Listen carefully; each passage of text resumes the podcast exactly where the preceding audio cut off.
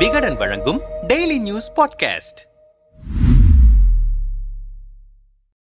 நாடாளுமன்ற தேர்தலில் அதிமுக ஒரு சீட் கூட வெற்றி பெறாது. நாற்பதும் நமதே நாடும் நமதே என்று உற்சாகமாக பேசி வந்தனர் திமுகவினர். பாஜகவுடனான கூட்டணியை முறித்துக் கொள்வதாக அதிமுக அறிவித்த பிறகு திமுகவினரின் உற்சாகம் சற்று குறைந்திருக்கிறது. இதற்கெல்லாம் என்ன காரணம் என்று விசாரித்தோம். பாஜகவுடன் இனி கூட்டணியே கிடையாது என்று அறிவித்த ஜெயலலிதா மறைந்த மறுகணமே கட்சியையும் ஆட்சியையும் தன் கட்டுப்பாட்டுக்குள் கொண்டு வரும் வேலையை தொடங்கியது பாஜக. அடுத்து வந்த இரண்டாயிரத்தி பத்தொன்பது மக்களவை மக்களவைத் தேர்தலில் வெளிப்படையாகவே அதிமுக பாஜக கூட்டணியும் அமைந்தது. டெல்லி தலைமையின் வேலைகளால் உருவான பாஜக அதிமுக கூட்டணி மாநில தலைவர் அண்ணாமலையின் வாயால் உடைந்திருக்கிறது. அதைத் தொடர்ந்து நாடாளுமன்ற தேர்தலுக்கான பரபரப்பும் தமிழக அரசியலில் பற்றிக் கொண்டது. நாம் தமிழர் கட்சி சீமான் உட்பட பலர் அதிமுகவின் இந்த துணிச்சலான முடிவை பாராட்டினார்கள். மனிதநேய ஜனநாயக கட்சியின் பொதுச் செயலாளரும் முன்னாள் எம்எல்ஏவுமான தமிமுன் அன்சாரி எடப்பாடி பழனிசாமியை நேரில் சந்தித்து வாழ்த்து தெரிவித்தார். இன்னொரு பக்கம் தேர்தல் ஆலோசனை கூட்டத்தில் திமுக நிர்வாகிகள் மத்தியில் பேசிய திமுக தலைமை உங்கள் தொகுதியில் நமது வேட்பாளர் தோல்வியடைந்தால் உங்களுடைய மாவட்ட செயலாளர் மந்திரி பதவியில் நீங்கள் நீடிக்க முடியாது. சீனியர் ஜூனியர் என்றெல்லாம் பார்த்து கொண்டிருக்க மாட்டேன். பதவி பறிக்கப்படுவது உறுதி என்று கடுமை காட்டினார். அவரின் இந்த கரார் பேச்சுக்கு உட்கட்சி பிரச்சனைகள் மட்டுமின்றி அதிமுக எடுத்த அதிரடி முடிவும் ஒரு முக்கிய காரணமாக சொல்லப்படுகிறது. இது குறித்து திமுக சீனியர் நிர்வாகிகள் சிலரிடம் பேசினோம். திமுக கொள்கை சார்ந்த கட்சி எனவே எங்களுக்கு சித்தாந்த எதிரிகளும் கணிசமாக இருக்கிறார்கள். அதிமுகவுக்கு அப்படி எந்த கொள்கையும் கிடையாது. திமுக எதிர்ப்புதான் அவர்களின் ஒரே கொள்கை. முக்கிய பிரச்சனைகளில் தமிழ்நாட்டு மக்கள் மனநிலைக்கேற்ப முடிவெடுக்கிற பண்பும் அதற்கு இருக்கிறது.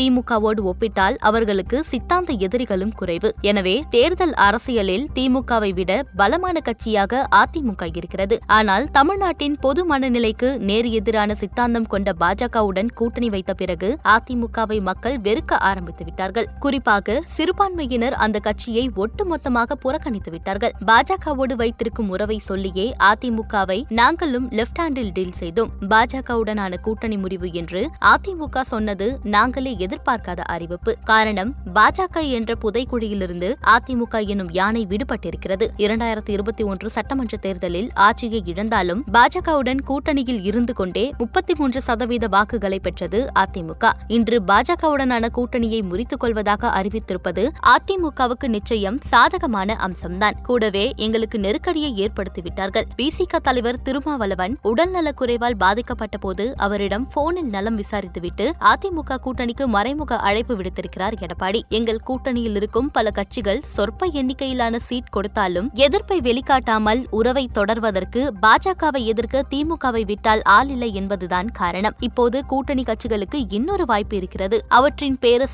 அதிகரித்திருக்கிறது. நாங்கள் ஒரு விரலை காட்டினால் அவர்கள் கூசாமல் இரண்டு விரலை காட்டுகிறார்கள். கொள்கை இல்லாத மத்தியில் கூட்டணி இல்லாத அதிமுகவால் மக்களவை தேர்தலில் பெரிதாக சாதிக்க முடியாது. ஆனாலும் எங்களுக்கு நெருக்கடியையும் எங்கள் கூட்டணி கட்சிகளிலேயே சலசலப்பையும் ஏற்படுத்திவிட்டார்கள் என்பதை மறுக்க முடியாது என்றார் விரிவாக. இதுகுறித்து எடப்பாடிக்கு நெருக்கமான முன்னாள் அமைச்சர் ஒருவரிடம் பேசினோம். பாஜக எனும் பாவ மூட்டையை இறக்கி வைத்ததற்கு தொண்டர்கள் மட்டுமின்றி மாற்றுக் கட்சியினரிடமும் நல்ல ரெஸ்பான்ஸ் கிடைத்திருக்கிறது. அதைவிட திமுகவினர் அடைகிற பதற்றம்தான் எங்களுக்கு ஆனந்தத்தை தருகிறது. இதுவே எங்களுக்கு மிகப்பெரிய வெற்றிதான் என்று குதூகலமாக ஆரம்பித்தார். தொடர்ந்து பேசியவர் இரண்டாயிரத்தி இருபத்தி ஒன்று சட்டமன்ற தேர்தலில் அதிமுக அரசு பாஜகவுக்கு அடிமையாக இருக்கிறது என்பதைத்தான் முதன்மை குற்றச்சாட்டாக சொல்லி பிரச்சாரம் செய்தனர் திமுகவினர். அதே பல்லவியையே பாராளுமன்ற தேர்தலிலும் பாடத்திட்டமிட்டிருந்தார்கள். ஆனால் பாஜகவுடனான கூட்டணியை முறித்துவிட்டோம் என்பதை திட்டவட்டமாக அறிவித்ததோடு இரண்டாயிரத்தி இருபத்தி ஆறு சட்டமன்ற தேர்தலிலும் இதே நிலை தொடர் தொடரும் என்று